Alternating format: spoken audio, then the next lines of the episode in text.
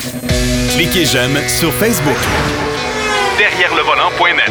De retour à Jacques-DM. Troisième bloc de l'émission, on rejoint Marc Bouchard quelque part dans la région de Québec avec une voiture électrique que je nommerai pas, mais qui est obligée il est en recharge une deuxième fois. Imaginez-vous Saint-Hyacinthe, Québec. Une voiture qui se vend dans les 6 chiffres en plus. Ouais, moi j'ai un peu de misère avec ça, mais on n'en parlera pas de toute façon. C'est un constructeur que j'ai décidé volontairement d'ignorer parce que ce constructeur décide volontairement, par l'entremise de leur responsable des relations publiques, de nous ignorer également. Alors, on n'en parlera pas. Mon cher Marc, mes hommages. Bonjour, mon cher Jacques à la tête dure. Oui, j'ai la tête dure. Je le nommerai pas, mais je pense que je vais le nommer pareil, et c'est Audi. Alors, Audi Canada, ouais. Si vous nous écoutez, malheureusement, comme on a peu de collaboration de votre part, on a décidé d'ignorer vos produits volontairement. Voilà. Bon, ma montée de lait est faite pour la journée. Ça fait du bien. Ah. Ça évite de faire des ganglions, comme on dit. Dis-moi, Marc, on a fait l'essai tous les deux la semaine dernière de la Polestar 2, mais la version traction, c'est-à-dire, ils appellent ça, eux autres, le single motor, mais dans le fond, c'est la version traction avant. Contrairement au rouage intégral, bien sûr. Et j'aimerais entendre tes impressions, puis j'ajusterai au fur et à mesure avec les miennes. Écoute, évidemment, on va d'abord parler de Polestar. Polestar, il faut le rappeler, c'est une division, mais pas vraiment une division, c'est une association entre Volvo et Geely pour créer une autre compagnie. Honnêtement, je ne sais pas trop pourquoi. Moi non plus. Parce que Volvo arrive avec des voitures 100% électriques, on aurait pu les intégrer chez Volvo, mais on a décidé d'aller dans cet élément un peu unique, Polestar, avec un réseau de distribution, avec un centre de service sans concession, un peu comme Tesla le fait, par exemple. Donc, on vise vraiment un autre monde, ce qui est assez particulier. Oui, puis surtout qu'ils ont Écoute, en apparence, c'est un Volvo. On s'entend, là. En tout cas, ça a des accointances assez sérieuses. Même la présentation intérieure. Alors, c'est un peu difficile à comprendre pourquoi on a formé une deuxième société pour ça. Mais il faut savoir, cependant, que on est effectivement en train de racheter cette compagnie-là. C'est-à-dire que Polestar est en train de devenir la propriété de Volvo, là. Bon, ça, c'est des normes plus financières et boursières qu'autre chose, mais quand même, c'est là qu'on s'en va. Ouais. Ceci étant dit, on arrive avec un véhicule qui a quand même du style, qui a de la gueule. Moi, je le trouve beau. C'est un espèce de fastback. Oui. Ça, c'est particulier parce que c'est pas vraiment un véhicule à haillons. C'est plus, comme je te dis, on se rapproche davantage, à mon avis, des Mustang fastback de l'époque. Tu sais, ouais. Où on avait une espèce de ligne coupée vers l'arrière, mais c'était un coupé 4 portes, finalement. Ouais. Avec un espace de chargement qui est digne de mention, quand même. Un espace aux places arrière qui est correct, pas abusif, mais correct. Je me suis assis là, entre autres, pour faire quelques photos. Et bon, on a de la place en masse. Et un cockpit qui est, comme tu l'as mentionné, un peu à l'image de Volvo, mais en fait, qui est surtout très épuré, comme les Scandinaves nous ont habitués. Oui, c'est empreint de beaucoup de sobriété dans l'habitacle. Ouais, ben surtout que nous, on avait la première essai qu'on a fait, c'était avec la version de base, donc sans aucune option. C'est vrai que c'est beaucoup de sobriété. C'est aussi des matériaux faits à partir de matériaux recyclés, des plastiques recyclés, des trucs comme ça. Et on peut même vous offrir des options complètement véganes. Donc, il n'y a pas de cuir animal, il n'y a rien de provenance animale. Et non, Jacques, avant que tu me poses la question, il n'y a rien qui se mange. Oui, c'est ça. C'est ça, on en avait parlé d'ailleurs. Mais la grande particularité, Marc, c'est qu'on a les doigts faciles, on est comme des enfants, fait qu'on veut toucher pour voir ce que ça a l'air comme matériau. Et pas sûr que ça va résister longtemps, ça. Non, mais en fait, nous, l'expérience qu'on a fait, d'abord, il faut dire que la console centrale, elle est immense. Hein? Ouais. C'est une grosse console. On se sent, même si on a de la place, on a la sensation d'être un peu coincé. Et comme tu dis, ça fait qu'on a toujours les doigts mis partout. Ouais. Et on s'est aperçu que le matériau qui servait à la console, quand j'ai mis mes doigts dessus, il est apparu des taches blanches. Ouais. Sur un véhicule tout noir à l'intérieur, il faut le rappeler.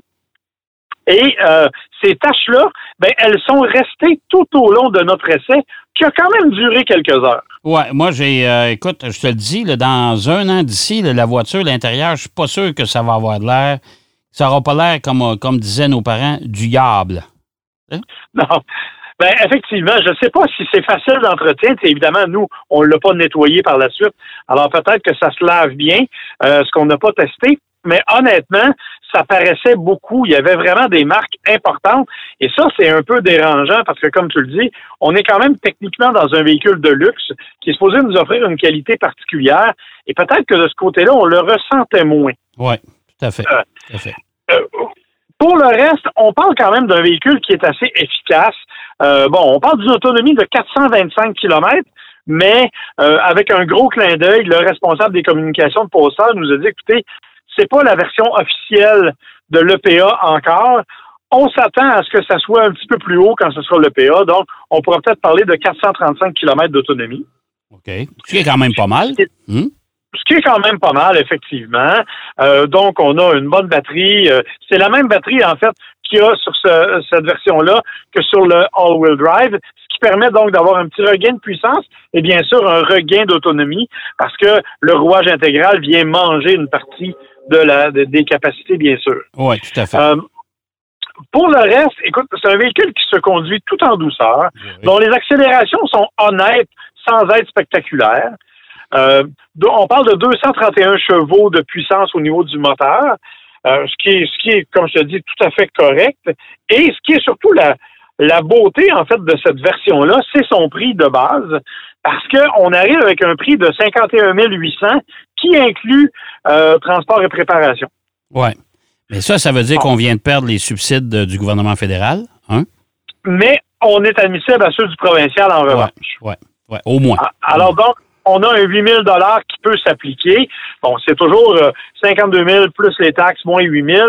Donc, on va avoir une voiture qui va tourner aux alentours de 50 000 $ qui est un véhicule quand même relativement de luxe, même si, tu l'as mentionné, c'est assez épuré et assez sobre à l'intérieur. Le design extérieur est assez différent. Les commentaires des gens sont assez unanimes à dire que c'est une silhouette qui est vraiment jolie, qui est vraiment belle. Et de ce point de vue-là, je pense que c'est bien réussi. Là, la question maintenant, ça va être de voir comment Polestar va réussir à percer le marché. Oui. Parce que, on le dit, il n'y a pas vraiment de concession Polestar. Il y a des centres de service et on attend toujours de voir là, si on va être capable d'aller chercher davantage avec un véhicule comme celui-là qui est déjà plus abordable ou si on va devoir attendre parce que là, ben, on le sait, là, ils sont très poétiques dans leur nom. On nous avait déjà présenté la Polestar 1. Ça, c'est la Polestar 2. Et il y aura la Polestar 3 qui va être un VUS. Oui, tout à fait. Mais écoute, moi j'ai trouvé... la douceur de roulement, on s'entend que c'est toujours la même chose. Les voitures électriques, c'est pas très bruyant.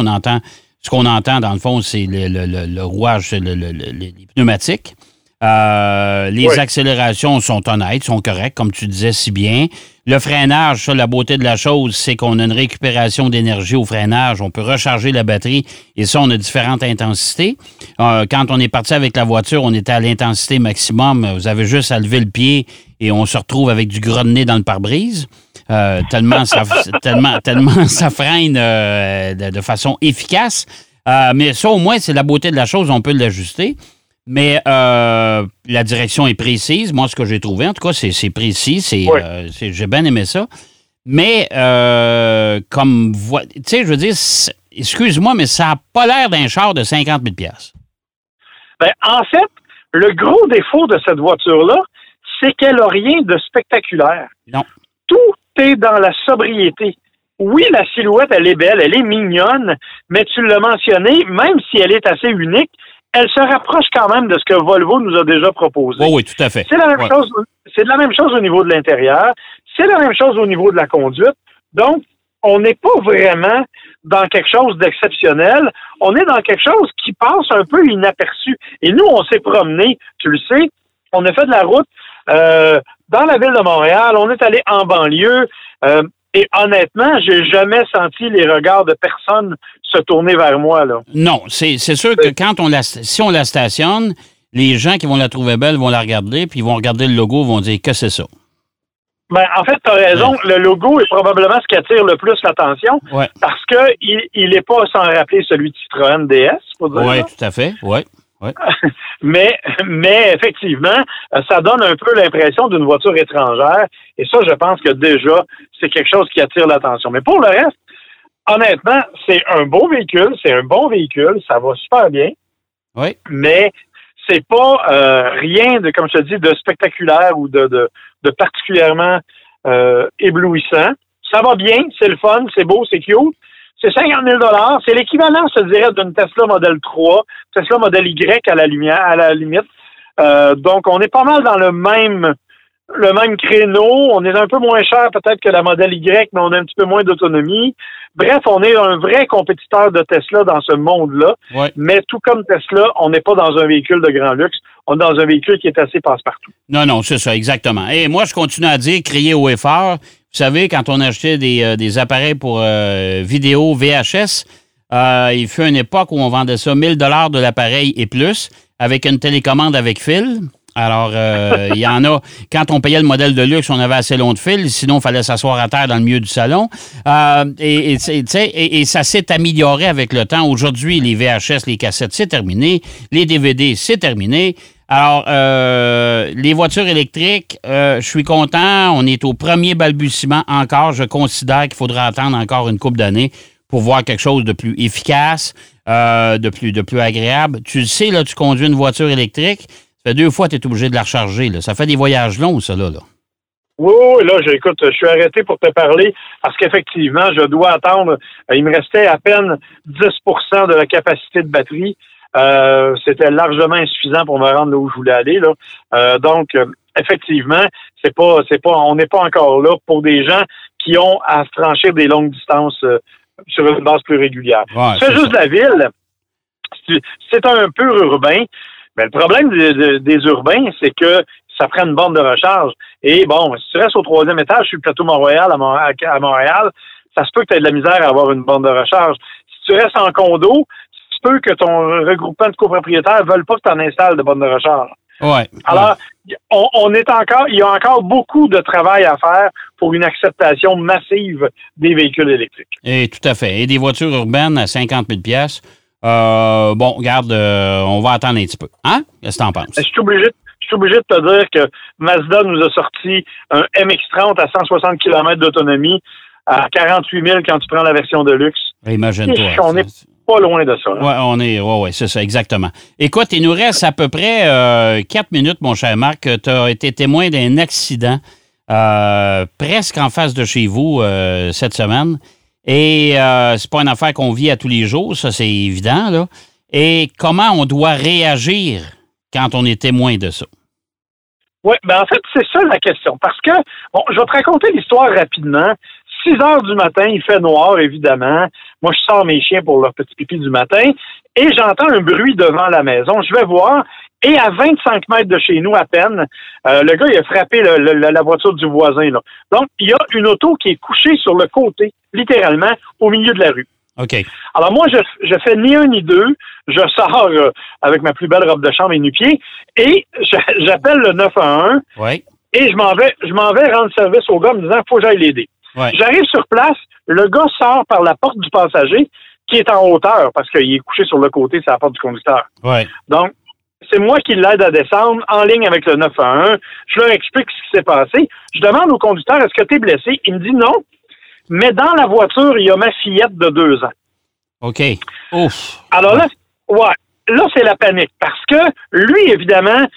Et sous le choc, il veut sa fille le plus rapidement possible. Ouais. Moi, je jette un œil à l'intérieur. Je me rends compte que la petite, elle est toujours dans son siège d'auto. Ouais. Elle est réveillée. Elle ne pleure même pas. Okay. Elle n'a pas bougé. D'ailleurs, la preuve que les sièges d'auto, c'est résistant, là, elle n'a pas bougé. Elle est restée là. Et elle a l'air tout réveillée. Puis elle n'a pas l'air à paniquer. Okay. Lui, il dit, il faut remettre l'auto sur les roues pour la sortir de là. Moi, ma job, c'est d'essayer de dire, non, calme-toi. On va attendre, je suis en ligne avec le 911, les ambulances s'en viennent, les pompiers s'en viennent, eux autres, ils vont le faire. Moi, ma peur, c'est que si on descend l'auto, ça va donner un choc. Ouais. Si la petite est blessée, on va aggraver la blessure. Ben, moi, j'aurais réagi de la même façon que toi, Marc. Oui, ben c'est ça. Et c'est ce que je pense qui était logique. Mais je comprends que comme papa, t'as envie de prendre une masse et de casser les fenêtres pour sortir le bébé. Là. Ah, c'est ça, je comprends ça. Ouais, ouais. Et là, bon, là, il y a des gens qui sont arrivés, eux autres n'ont pas réfléchi, ils ont repoussé la voiture. La voiture est tombée, ça a fait un vacarme infernal. Le monsieur a réussi à aller chercher sa fille. Finalement, tout le monde s'en est bien sorti. Pas de blessure, rien. Et la petite, il l'a pris dans ses bras et elle s'est mise à pleurer uniquement quand elle a vu les dégâts sur l'auto. Okay. Donc, pour elle, ça n'a pas été grave. Sauf que moi, je me suis senti coupable toute la journée de dire, est-ce que j'aurais dû appuyer le père plus que ça? Est-ce que j'aurais dû intervenir rapidement auprès de la petite fille? Ouais. Alors, ce que j'ai fait, c'est que j'ai appelé Martin Guilbeault, qui est chef des opérations au service des incendies de la Ville de Montréal, qui est un premier répondant lui-même depuis une 30aine d'années. Ouais. J'ai dit, écoutez, M. Guilbeault, qu'est-ce que j'aurais dû faire? Mm. Ce qu'il m'a dit, c'est d'une part, j'ai eu la bonne réaction, parce qu'effectivement, n'ayant pas de connaissances médicales, ouais. C'était dangereux pour la petite. Si elle avait eu une commotion cérébrale ou le coup du lapin, par exemple, et une vertèbre cervicale fracturée, ouais. Ça aurait pu être grave. OK. Deuxièmement, ce que j'ai bien fait aussi, c'est de rester constamment en contact avec le 911 et de répondre à toutes les questions. Parce que lui, ce qu'il disait, c'est, pendant que tu parles à la dame, ouais. Elle écrit au fur et à mesure et elle l'envoie au fur et à mesure aux services d'urgence qui sont déjà en route. OK. Okay. Fait quand eux autres arrivent, ils ont toute l'information que tu leur as donnée. Okay. Mais moi, je disais, oui, mais il y a une loi au Québec qu'on appelle la loi du bon samaritain ouais. Qui nous oblige à porter, à aller aider quelqu'un en détresse. Mais tu l'as fait. C'est vrai. Mais tu l'as fait. Oui, mais c'est vrai, mais c'est justement, c'est dans la mesure de tes capacités, d'une ouais. Part, ouais. Et surtout, sans te mettre en danger toi-même. Et ouais. Ce qu'il m'a dit, qui m'a presque fait rire, il dit, tu sais, il dit, moi, là, si j'étais arrivé sur place que tu étais dans le char en train de sortir la petite, là, ouais. C'est plus une victime, c'est 2 victimes que j'avais à sortir. Oui, c'est vrai. Ouais.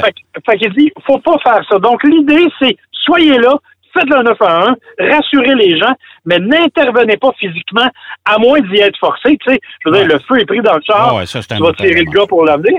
Ouais, ça, c'est et ça. La bonne nouvelle, cependant, c'est que si vous intervenez, même ouais. Si vous aggravez une blessure, vous ne pouvez pas avoir de poursuite. La loi vous prévient, à moins que vous ayez fait exprès, bien entendu. Là. Bon, ben écoute, garde, une belle information. Ça, j'apprécie beaucoup aujourd'hui et je suis sûr que nos auditeurs vont apprécier. Si jamais ça vous arrive, vous savez quoi faire. Merci, mon cher Marc. Bonne recharge. Ça fait plaisir, mon cher. Ouais, exactement. Je suis branché, mon gars. Bon, ben écoute, bye. Bonne recharge. À la prochaine, à la semaine prochaine. Bye-bye. Marc Bouchard qui nous parlait de la Polestar 2, entre autres, qu'on a essayé la semaine dernière, la version traction, et comment réagir en cas de si vous êtes témoin d'un accident. Ça aussi, c'est important. C'est déjà tout en ce qui nous concerne. J'espère que vous avez aimé. On se rejoint, bien sûr, la semaine prochaine pour une autre édition de Derrière le volant. D'ici là, bonne route et surtout, soyez prudents. Derrière le volant.